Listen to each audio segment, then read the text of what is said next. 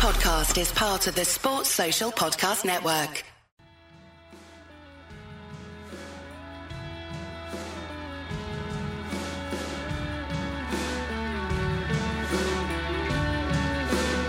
Hello and welcome to episode 14 of the Wisden Cricket Weekly podcast.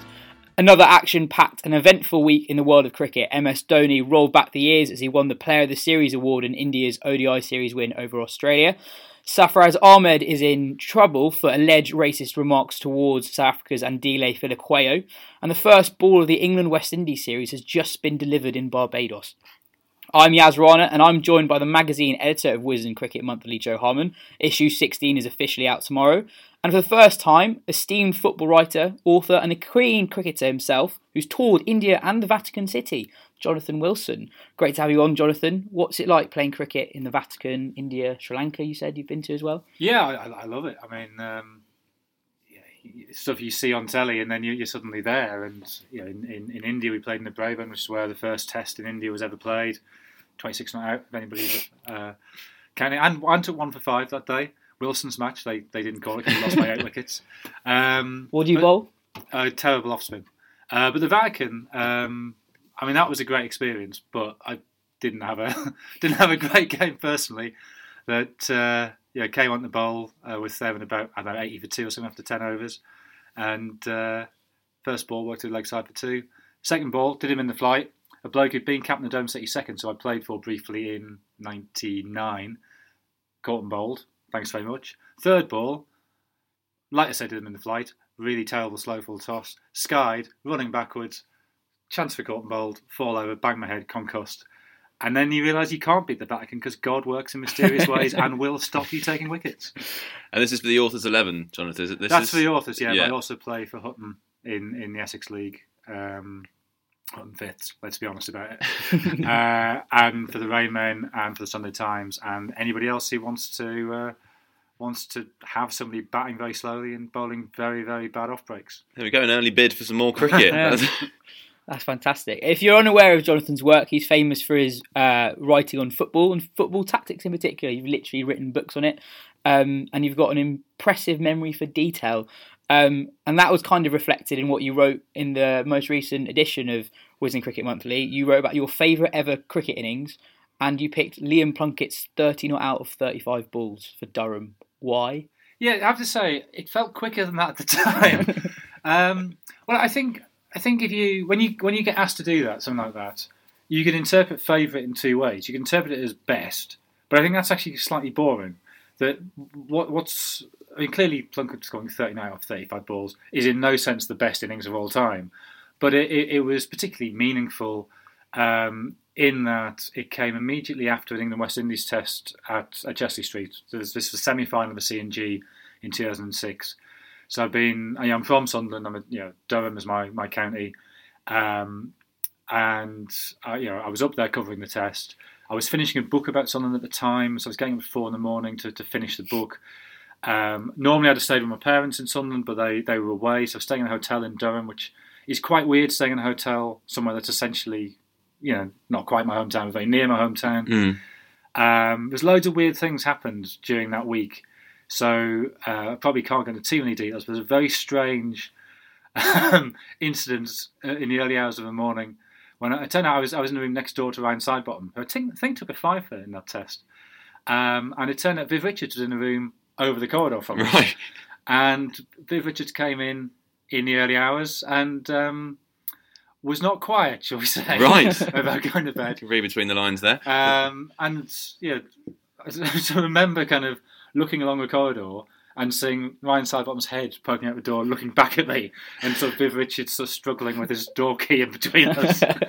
um, and yeah, there was a moment when Ian Bell clearly thought he recognised me and waved at me, and then realised his embarrassment he didn't know who I was. Who did you, th- who did you think you I have no idea, but he was on the phone in the lobby of the hotel and sort of waves at me, and I, was, why is Ian Bell waving at me? Um, and yeah, sitting down to breakfast with Billy Bowden at the next table is, is kind of quite odd when you're not used to that kind of. Because you know, in football, you never get that close to to you know to to. I was going to say your heroes, Billy Bowden's not, but to, yeah, to to proper people. Um, so the whole thing was quite weird. So it was more the occasion, it was the occasion. and, and, the, and, and then, the, day sorry, itself. Then, yeah, Durham were. Uh, I, I suppose I, I, I'd sort of, uh, I was, I, I was sort of, uh, don't, don't want to sound this too, make this sound too profound, but I was, I was realizing about my relationship with the Northeast, having lived away for at that point uh, seven years, and going back as a kind of tourist was quite odd. Um, and you know, Durham had never been in a major final, uh, and they bowled Essex out for was it seventy or seventy one? I can't remember, but yeah, very very cheaply. Yeah. And you sort of thought this is a doddle, uh, and then they find themselves thirty or thirty one for seven, and you think they actually managed to mess this up. And then Plunkett came in and in his first over smacked a six off a free hit, and suddenly all the pressure was off. And you know, I, if you'd asked me before I wrote the piece, I'd have said that 39 was off about 15 balls, but it turns out it took 35 balls. but you know, the game's changed since then. Yeah. I was glad you interpreted the feature that way because it is called my favourite innings. That that is the point. It's meant to be something that's quite personal to you. I think that is the closest definition to cameo we've had so far of uh, of all our of all our knocks. well, I mean, can you say cameo? But you know, 30 out of 71 or whatever it turned out being, that's nearly half. That is that He's is nearly fair. Bannerman That then. is true. well, let's crack on with our respective moments of the week. Uh, Joe, what's yours? Um, so mine was a Twitter exchange between Kevin Pietersen and Essex seamer Jamie Porter uh, yesterday. That has since been deleted. That is well, uh, Porter's deleted his tweets. Yeah. I think Pietersen has kept his up.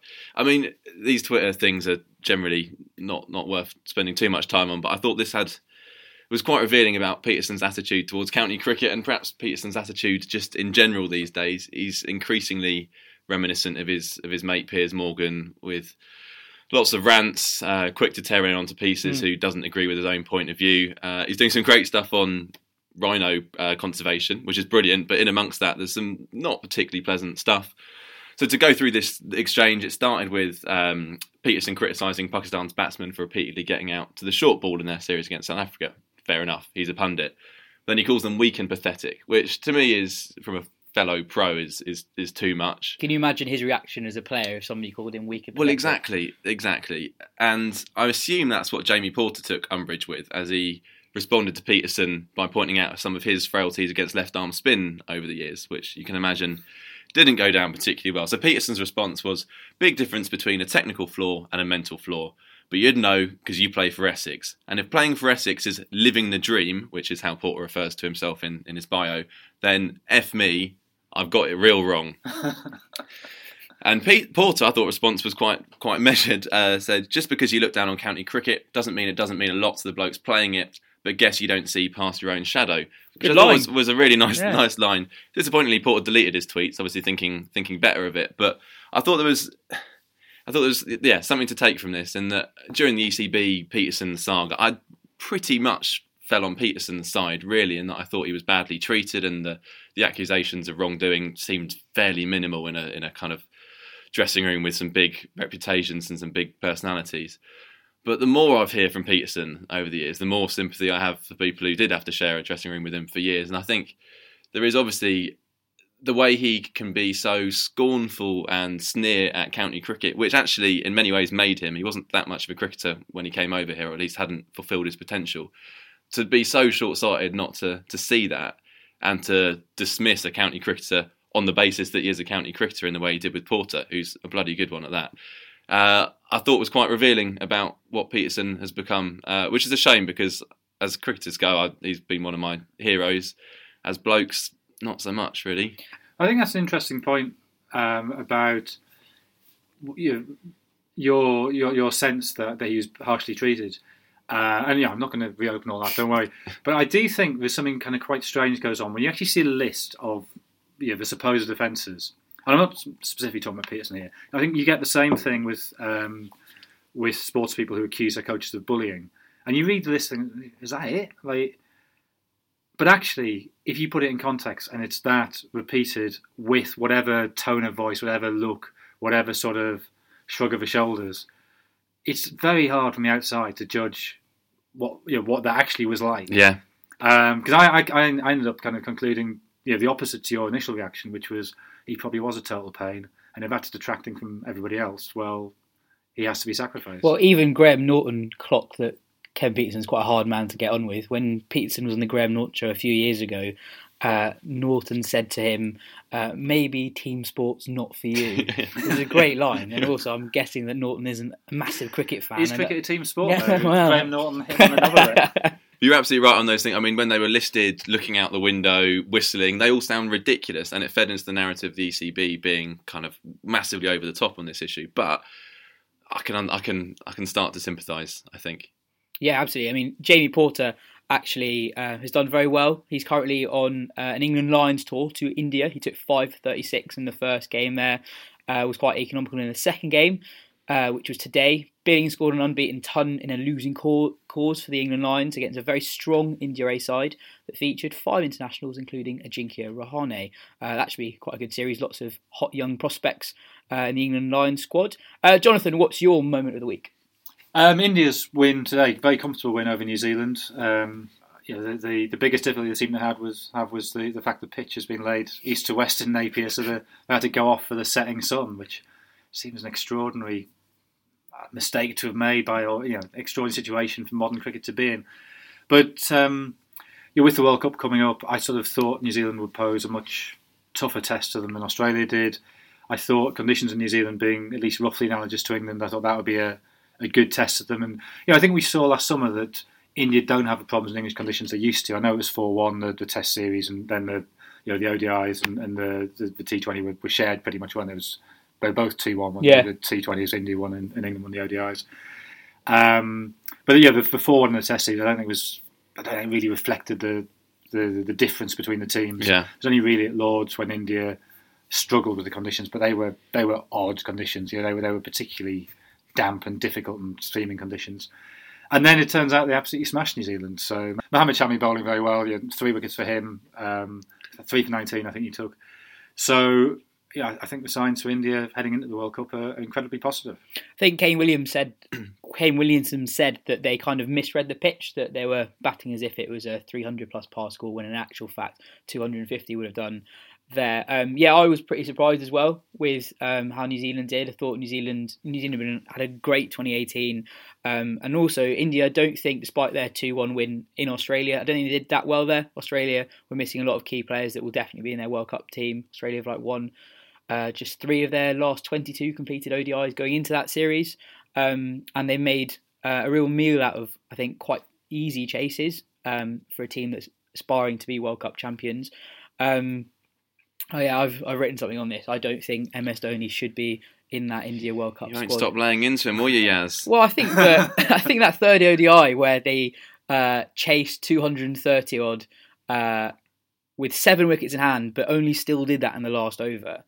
Um, you know that that's not a good run chase Perfect innings. time chase. Soon. Well- Yeah, well, exactly. you paid your match fee, get your time out in the middle. There was a stat on, on your piece that uh, Yaz that you pulled out from CricViz, which I think was since the 2015 World Cup. If Don- Dhoni faces more than 20 balls, India win 50% of the time. If he doesn't, India win 73% of the time, which sounds like a quite a compelling stat. Obviously, there was the impact of how well the top order do, which could skew that slightly, I guess. Uh, but the, the thing is, however many stats you throw at this, when it comes to a World Cup final, World Cup semi final, and India needs to India needs someone to see them home. Do you not? Do you not want Dhoni there if you're if No, you're an Indian? no, because in because World- don't want him there because Yeah. I'm an England fan. So I, So, as an England fan, I'd really want him there because in a World Cup semi-final or final, I think it's unlikely that you're going to be chasing under 300. You're going to be chasing something over 300. In the in 2018, Dhoni had an average run rate of 4.28 runs and over, which was the lowest of any batsman who scored 250 runs for a team that automatically qualified for the World Cup. Chasing 230 against a team with like 25 ODI caps between the bowlers isn't really what you're going to come up against in the World Cup. Um, and they've got other batsmen waiting on the wings who are who are very good. And also, India don't have the longest tail. And what if Dhoni gets out halfway through that innings that he's building? He's putting so much pressure uh, on a lower order that doesn't bat nearly as long as a team like Do, England. do you think there's a bit of a um, Charlotte Edwards situation going on here? That the scores look good, but they're they're not quite quick enough, and that, that is putting pressure on everybody else. and Mithali Raj, the India women's captain's had the same thing in the World Team 20. Lost her place, even though her average was great. Yeah. She was scoring the runs; they weren't coming at the rate they wanted. I, I absolutely see that. I think with Dhoni, they've got to be more flexible with him than they have been in the Mm. past. They've got to realise that he's not necessarily the, the star that he was. But I still think when you come down to those chases, that experience counts for a hell of a lot. The, a lot of these games are fairly in, inconsequential that Mm. that that um, contribute to those stats. And he's misjudged. I think what's been more surprising is he's misjudged chases quite badly, and I'm not sure if that's due to just poor form. I mean, there was the classic one in England last last summer, He wasn't got there? booed at, He at Lords. yeah, but I just don't see him doing that in a in a World Cup semi final or a World Cup final. I don't think he's going to misjudge it that badly, and he, he's done it before. I, I think it'd be interesting to know what Kohli gets. Kohli gets what he wants basically in, in Indian cricket Hmm. across the board. Uh, if he still wants Dhoni in that side, then he'll be there. Uh, and I think he's he- yeah he still has quite a lot to offer really.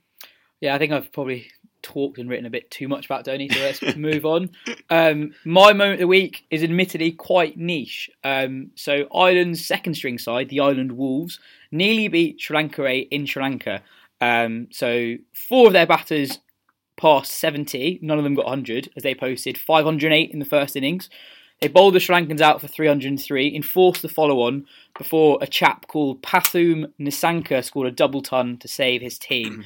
Nisanka, by the way, is one to watch. He's only 20, averages 65 in first class cricket, and has two double hundreds and a 160 in his last five games.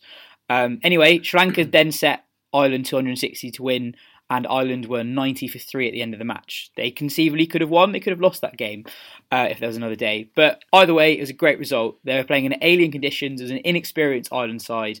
Uh, they got thrashed in their opening game of the series, and some people have said that they were undeserving of Test status, that they were over reliant on a freak golden generation. That uh, they're in their in their late thirties, um, but it shows that they've actually got a genuine strength and depth, and they've got a number of players uh, coming through, and it bodes well for the future. As yeah, as I said earlier, a lot of their players who've got them and won them Test status uh, coming towards the end of their careers. Moving on, West Indies are 16 for none in the first Test match of England series in the Caribbean. Um, England have named their 11, obviously, because the Test has started. Adil Rashid and Sam Curran are in it, leaving out, perhaps controversially, Jack Leach and Stuart Broad. What are you guys' thoughts on that? Um, well, I wrote a piece for the website wisden.com um, a couple of days ago saying that I thought Broad probably would miss out in this match. Um, I think basically because for me it came down to you pick him or Curran, and Curran at the moment has just got that kind of X factor. You can't you can't really drop him. Seven wins from seven so far. But my point of the piece wasn't actually that Broad should be not in the side, although I agree with the decision. Is more that I still think he's got a massive part to play, and there will be people saying, "Well, this is perhaps the the beginning of the end for Broad." But I think when you start the Ashes next summer, uh, I think he'll be straight back in that team. He also bowled well when he came back in in Sri Lanka for that third test. So I don't think the fact he's been dropped is perhaps indicative of a slight decline in his career, but I think it's more to do with the amount of options that England have in the conditions they've been playing in. Uh, so I think he's yeah still got a massive part to play. Well, plus it's just the fact that Curran's left-handed and swings it, so he's a Mm. different type of bowler. You're not, Yeah. you're not replicating, another, you know, it's not just another right-arm seamer. So uh, I don't know. I, I, the word "dropped" has begun to trouble me, um, mainly because it seems to to, to, to, to trouble other people. But um, I know you know, we're going to go on to talk about what football can learn from cricket in terms of stats and, and punditry. But I think something where, where cricket can really, and is beginning to learn from football, is the idea of a set 11 really should have no place. And, Mm. and particularly in cricket when the conditions change so so radically. And I, I really don't have a have a problem with having a squad of 16, 18, whatever, and you, you, you pick the players A in form and B B for conditions. So Curran is in great form, and um, you know it, it's it, it means that the workload for, for, for that, those first those frontline bowlers is, is going to be reduced, which has got to be a good thing. I think picking Rashid's interesting Mm. in that my you know, my um, my impression was that England would always go for a more conservative option. They go for your Rashid would only be used as a second spinner, and Leach you know, gives you more control. But I think it's good they've gone for the greater attacking options that Rashid gives you. I guess comparing uh, cricket selections football selections, in cricket, the game takes five days. You know, you have a two month build up for a tour. In football, you got a game every three days. Sure, less. yeah, yeah, yeah, that's true. Yeah, Um, but yeah, I think um, in this specific example, though, what do you think that England have been right to leave out Broad? So the current attack is Anderson, Curran, Stokes, Rashid, Moeen. Have I left anyone out? No, No, No. you got Root to bowl a bit of And spin, Root- but that's the that's the five. Yeah. which which um they're all uh, obviously fantastic bowlers, wicket taking options.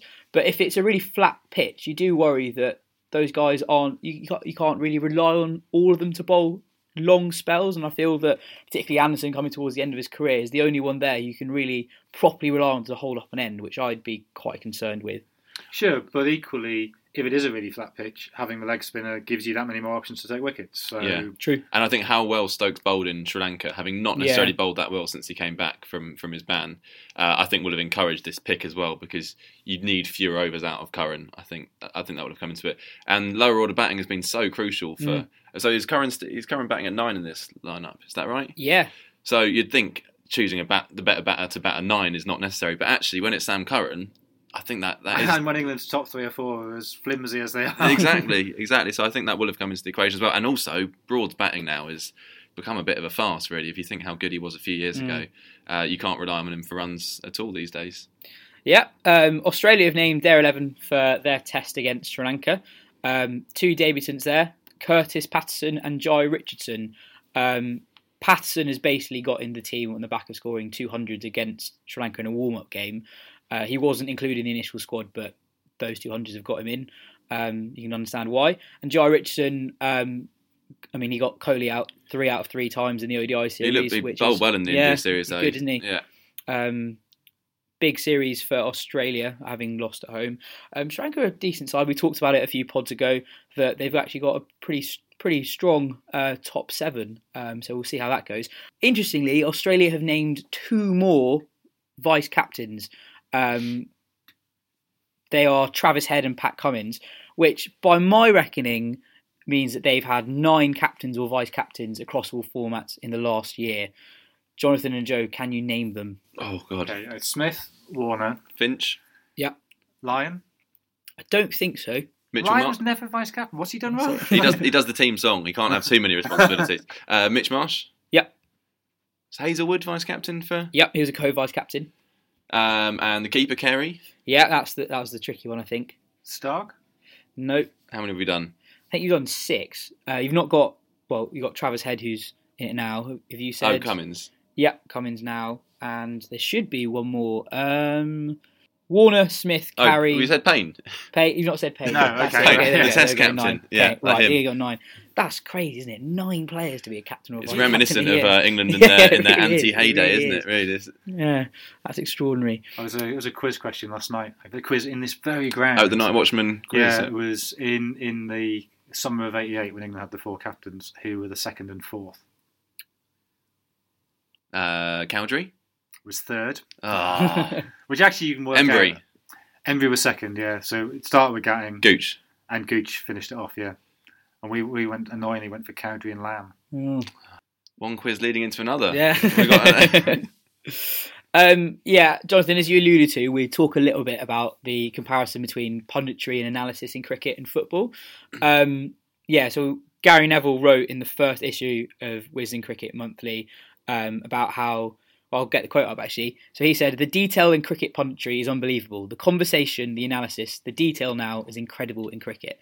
It's a joy to listen to Warne, Lloyd, ha- Hussain, Atherton, Botham, Holding talking about the stories of old, mixing with the stories of new, some anecdotes, the crowd. You trust them. Growing up, you think of listening to Richie Benaud, the voice that gives you the feeling of watching a big test match. I guess it, one major difference is obviously the time in cricket, Well, punditry analysis. That, that yeah, that, obviously in football you've got two halves of forty-five minutes, so it's going to take you at least half an hour to get any kind of stats Yeah. that mean anything. Um, whereas yeah, cricket you can be looking back over two or three days with an action. So yeah, I think the time means it's always going to be slightly different, even even in the breaks. The fact that football, you know, fifteen minute half time, but With adverts but you've got yeah. at least two ad breaks, maybe Yeah. three in that spell. So you've got probably eight minutes, seven, eight minutes. And in that, you've got to say, look, he scored. Here's the goal. Here's the goal from another angle. Here's the goal from another angle. And then, you know, a penalty or whatever. So realistically, in game analysis, you're probably down to a minute, two minutes. Um, so I, I think that's probably almost impossible to replicate. But, you know, what Gary Neville does on a Monday night, when he has that hour long, or, yeah, it works out about 30 to 40 minutes before the, the live game on a Monday night. Um, I think there's no yeah, I think that clearly has followed cricket's lead. I, I guess the other slight difference is that uh, a cricket audience, I think, is almost necessarily a specialist audience. You know, if you're if you're choosing to watch cricket, you chances are you probably already like cricket. Whereas something like Match of the Day is willfully catering to a much broader crowd, you know, the, the, casual football fan. And I think Match of the Day has improved its analysis a lot. Yeah, I was going to say well. that um, I just remember my, my memory of watching Match of the Day is Alan Shearer complimenting a striker for moving into space, and then Alan Hansen saying that the defender was wrong to leave space for the yeah, striker. And that, was basically that, that, that has got, got, a lot better, and Alan yeah. Shearer has, has improved a lot. But but you're never on Match of the Day going to have you know 20 minutes going through stats and, and heat maps and whatever. Mm. Um, so yeah, there's, a, there's, there's differences there, and there's also just stats are different. Um, the fact that cricket is is made up of a series of discrete events makes it much easier to, to record. You know what you're recording, whereas football is so fluid and so chaotic. I'm not saying it's impossible, and I think we, we have moved on in football to, towards getting more meaningful stats, um, but it, it, it's still slightly slightly different. And I don't know. I don't know if you have this in cricket. I haven't been as aware of it, but then you know, I'm not as sort of embedded in, in, in, cricket as I'm in football. That um, in football there's this really strange sort of civil war going on between the football men, the proper football men, the proper football men on the one side, and the stats geeks on the other side. And it just seems to me a, a really bizarre conflict yeah. because the fact is that the stats are really useful in terms of confirming what you think you've seen, challenging what you think you've seen. Um, giving you an idea of something that you haven't seen.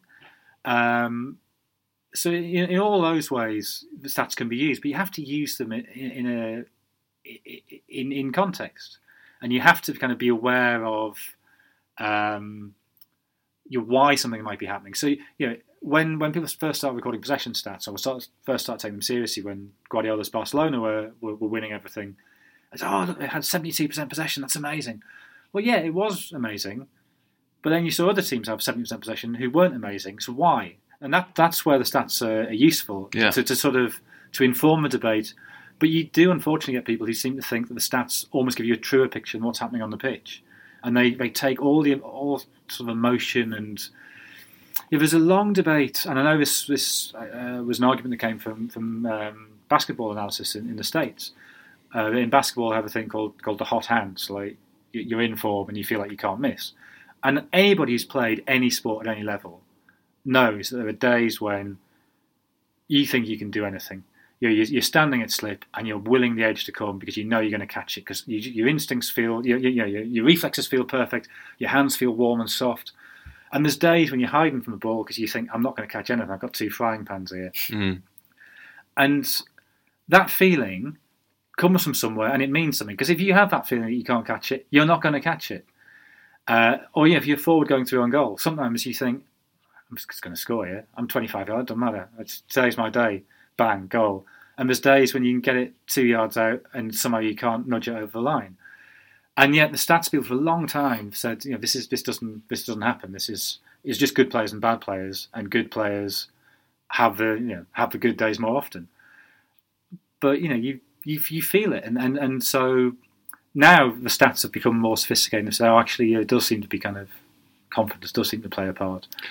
But uh, the fact that it took sort of 10 years of arguing to get to that point, I think is just odd when the, the, the, the two things have worked together from the start. You'd have said, well, it's, it's obvious that if you're confident, you will do things better. That's why we have sports psychologists, yeah. right? I don't actually the the friction you talk about between the kind of statsmen and the footballmen. I I don't really see that in cricket in the same way. I certainly don't feel it as a cricket writer myself, and I think I think there's partly two reasons for that. I think first of all, I think stats are more embedded in cricket initially, so people are more open minded to expanding those stats that you're looking at. So I think that's one point. I think also there's so much time to fill in cricket that everyone who talks about it or writes about it is quite glad for well, more I, material I to, the idea to of with. a batting average or a bowling average has existed since cricket began. Exactly, exactly. And, but, I guess even even that is a great example that just because you're averaging 60 with the bat doesn't mean you're better than somebody averaging 55 with the bat because you might be you know, batting on, on better pitches, you might be batting against worse bowlers, yeah. you might be batting high up the order, you know, you, you might be batting in you where your job is just to hold the game up rather than to you know, to, to be chasing something. So yeah, the, the context I think is always key. Um, but I compare averages to like how many like your goals per game ratio. I don't think it's a particularly sophisticated stat, and the um, and the opposition that stats men in football have is against stuff like expected goals, things that are quite new. And I don't think that cricket's actually quite got to that point yet. So, like things that cricketers have, like the expected wickets, that's not really got into the mainstream yet. And I think that's when people will start to oppose it because you can't really argue with somebody's batting average in the same way you can't really argue against somebody's goals record. You can think of factors why it be, might be higher than it would ordinarily or should be. But um, at the really high level stats, I don't think has really come into cricket as it has the, done the in football. equivalent of expected goals would be um, you know, sort of a, a predicted total in an ODI or, or you know, the, the win percentage thing you get. Mm. Um, and there has been some kickback against that, but I mean nothing like like there has been in football.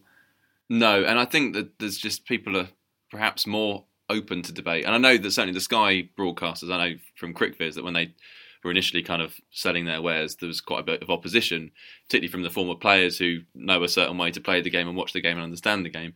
But I think over time they realise even if they don't agree with this stuff, they're still very grateful to have it because it creates a talking Yeah. point and a, and a Well, I think the focus of debate. with, with expected goals, I guess even so, you know, Duckworth Lewis falls in almost the same category. As soon as you introduce an algorithm, then you're relying on the algorithm being accurate. And given the algorithm is A, normally secret, and B, even if it weren't secret, is realistically beyond the kind of understanding of 99.9% of people looking at it. Sure. Um, that, that's what I mean in football. That's what worries me about expected goals. I, I see the point. I see that shots on goal gives you a very rough picture, and expected goals is a much more sophisticated picture. But I don't understand enough to know how those algorithms are put together, and it's still just a bloke putting together an algorithm. It's Mm. not some higher truth. It's a slightly more sophisticated stat than shots on target. Yeah. Um, you were in a slightly separate. You were talking about how uh, the cricket and football World Cups, for very different reasons, have got it all wrong. Do you want to elaborate a bit on that? Well, yeah, I, mean, I have to say, I'm, I'm, I'm looking forward to the Cricket World Cup this summer for for two reasons, by three reasons. Partly because it's the Cricket World Cup and is therefore a great thing. Really Sec- long secondly, because I think England have a, a reasonable chance of winning it. And thirdly, actually the, the, the biggest reason is because it means loads of counties are going to have to play at outgrounds they haven't played at for 40 years. And I'm really looking forward to kind of going to Mansfield and the Isle of Wight to watch cricket. or playing at counties that, um, that in playing in other counties. So Warwickshire are playing a game at New Road instead Okay. of playing They're in playing outground, Essex, which is which is quite New Road? controversial. It must be a, a cricket ground in Warwickshire that could do with hosting a Div One county championship I, mean, game. I, I, I love, you know, my great relaxation is sort of going to a day of county cricket. I went to the Scarborough Festival for two days last year, and that, that was brilliant. Like, it was, Scarborough Festival was a fantastic event, and the weather was perfect. And Moeen scored hundreds of runs and took hundreds of wickets, and it was, yeah, I don't care who wins between Yorkshire and Worcestershire. So just watching Moeen being brilliant while getting slowly drunk under nice, warm, sunny skies was. Why we all like the game. Yeah. Moeen wasn't getting slowly drunk, was he? No, no, no, not not not, not that I was aware of. Um, um, and you know, eating your fish and chips on the cliff top and everything. So I'm really, yeah, I'm really looking forward to going to three or four grounds I haven't been to. But anyway, so that wasn't what we were talking about. the, the, the but they also, you know, the Cricket World Cup. Were I a journalist covering it, uh, and or were I, I guess, a player playing in it, I think it would fill me with dread because it's just so long. And even as a as a fan, by the time you get into week six or week seven, it's like God. It's and it's still still the group on. stage as well. Yeah. That's the issue. Mm. And so many of those games are going to end up not really mattering. I, I think the format this time is actually there's fewer extraneous games than there often are, but still, it's a really long slog. Um, and there's, there's something I don't know. I, I this is true of whatever sport. I hate a tournament where you could beat somebody comfortably in the group stage and lose narrowly in the final, and somehow you haven't won the tournament as a result. That just seems fundamentally wrong. I think you shouldn't play the same team more than once in the ideally shouldn't play the same team more than once in the in the same tournament. Mm. But the football World Cup is exactly the same. I, I find for five weeks of, of, a, of a football World Cup really exhausting and draining. Um, The one just gone was all right. well, yeah, I, I actually had a really good time in Russia. It's the best of the four I've covered. But you know, I, I love international tournaments. I love covering doing the African Cup of Nations. I love doing the the Euros. But I loved them when they were 16 teams, four groups of four, done and dusted in three and a half weeks. That felt substantial, but not kind of just a slog. And you know, from a journalist point of view, um, it's certainly a, a football tournament. I never, you know, I've never co- covered a cricket tournament, so maybe different. Uh, but a football tournament, when when the tournament's on, you don't get a day off. You work 16, 18 hours a day. You probably drink too much. You probably eat rubbish. You probably don't do any exercise. You sleep maybe four or five hours a night. You're constantly travelling around the country or countries. And you, you end up by sort of week four being absolutely exhausted, probably ill. And you've run out of anything you, you ever had to say. You've written everything about the reserve right back of a team who's still in the semi final. um, But in terms of like expanding the game, and, and, and so football, I think, yeah, 32 teams is just about justifiable. But it's going to go up to 48, maybe for 2022, but certainly by 2026. Whilst we're cricket's knocking its tournament Yeah, back so in they- terms of teams, but they, they've both, I think, ruined their, their formats, uh, but going in opposite directions. Football, I think, has too many, is going to have too, I think, probably has too many teams in the World Cup now, but certainly will have by 2026. And the truth is that those 48 teams, some of them aren't, really aren't very good. And it's not just that, okay, only 8 or 10 have a realistic chance of winning it. That's fine. But of that 48 teams, I suspect 8 to 10 don't even have a realistic chance of winning a game. And that becomes really problematic because the football becomes bad because that team then just sits back, sits deep, and and you know it's it's not a it's not a proper contest. It becomes a, a very sterile and of, um, spectacle. and of course that was part of the argument from the ICC in reducing cricket's World Cup. But actually, we've seen more shocks in recent times than we have at any other point in cricket's history, with Scotland beating the number one side But in I- England I, I last think, summer. You see, I, I think you can even get away with one or two no hopers. I think that's that's fine. One or two is fine. Yeah. You don't want six or seven. You know, you, you you don't want a significant number of games in the first round being pointless.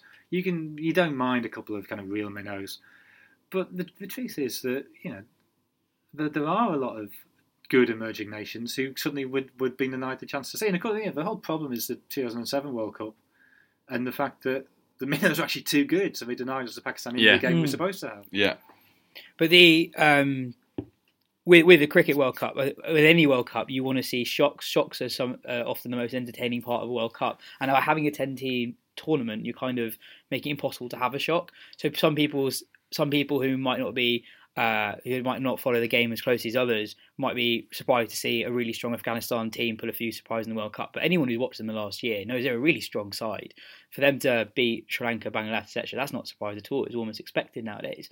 Um, and with the Football World Cup just gone, it was great and really exciting because there were surprises in it. And we're, not, we're going to have a seven week tournament where we're unlikely to have any major shocks. So there's also just I mean I know it happens much less now than it used to, but seeing players you've you've never heard of, never thought of before.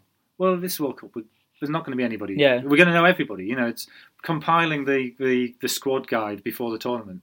It's going to be the easiest job. I mean, it'll be quite a dull slog probably, but you're not going to have those. Um, who's he? I've never heard of him. Then suddenly, oh, he's taken three wickets in the first Yeah. hour of the first day. You know, it's yeah, um, and that's a real shame that you, you're you're you're denying that, that chance for Denying a Dwayne for, for Leverock moment. discoveries. Yeah, exactly. Um, it was uh, Scott Murray who writes for the Guardian um, has, has this great phrase of the uh, Josimar Murdoch law of diminishing returns. So the 1986 World Cup, um, Brazil uh, ended up calling up Josimar, the right back, at the last minute for um, uh, Branco, I think was ruled out. And, you know, Josimar in Brazil was kind of relevant. You know, he's a, he wasn't nobody. I think he played for Botafogo. He's a you know, good right back. But nobody in the rest of the world had heard of him. And suddenly this, this guy appears who we've never heard of. And he's bombing up and down the right flank. He scored against Northern Ireland. He scored against Poland as well. And suddenly, I, mean, I remember, my, you know, I was what, nine years old at the time, in the schoolyard in Sunderland, and everybody's kind of pretending to be Josimar. and because of satellite TV, the Murdoch part of the the, uh, the the law, we see far more now than we used to. And so you, that type of surprise is, is you know, we would now know who Josimar was. But in cricket, you that is But- still but possible you- if you had associate nations at the World Cup. Sure, Like- and, and you're completely shutting yourself off if you remove the associate nations. So it's, the balance is difficult. I understand the balance is difficult. The, you, a, you have to make money. It has to be financially viable. B, you don't want the, the games to be farcically one sided because that's no good to anybody. It's no good to the winning team, the losing team, the spectators. But C, you, you, you want to spread the game and you want to kind of create a World Cup as a sense of something different and new, not just the same 10 teams that we see playing each other on a constant loop every Mm. every week. Mm. Um, yeah, the, the, the, the four yearly festival should be something a bit bigger than that. Well, hopefully we will be a bit more excited for the World Cup when it actually comes about. I'm excited. Yeah. I'm looking forward to it. That doesn't mean we can't point out the flaws yeah, in it, though. true. I, I am excited by it, but Well, it I'm is a excited by going to long Mansfield, tournament. um, we normally end the podcast by looking forward to something in the next week, but I think all three of us are all probably looking forward to this England West Indies series. I really like the timing uh, of a of a Caribbean tour. Game start at two, end around about ten. It's great to watch. Actually, probably Oh, easy to watch. Them If you work at home, the two till ten game is absolutely ideal. You, can- you can do your work in the morning. You can feel, oh yeah, I can, I can, I can have an hour off here. I've, I've done my work. I've met my deadlines, and yeah, you can have it on all day. It's great. Yeah, absolutely. I'm really all looking forward cricket the should be played in the West Indies that isn't played in England or South Africa. Apart from the pitches. Yeah, a bit, Yeah, Apart from the Okay, pitches. Um, well, Jonathan, it was great to have you on. It's been a great pleasure. Thanks It for was really me. enjoyable. Jo, thanks as always. Coming Cheers, on. Yas. Um, well, subscribe to the podcast if you haven't already. Tell your friends about it. Shout out about it, and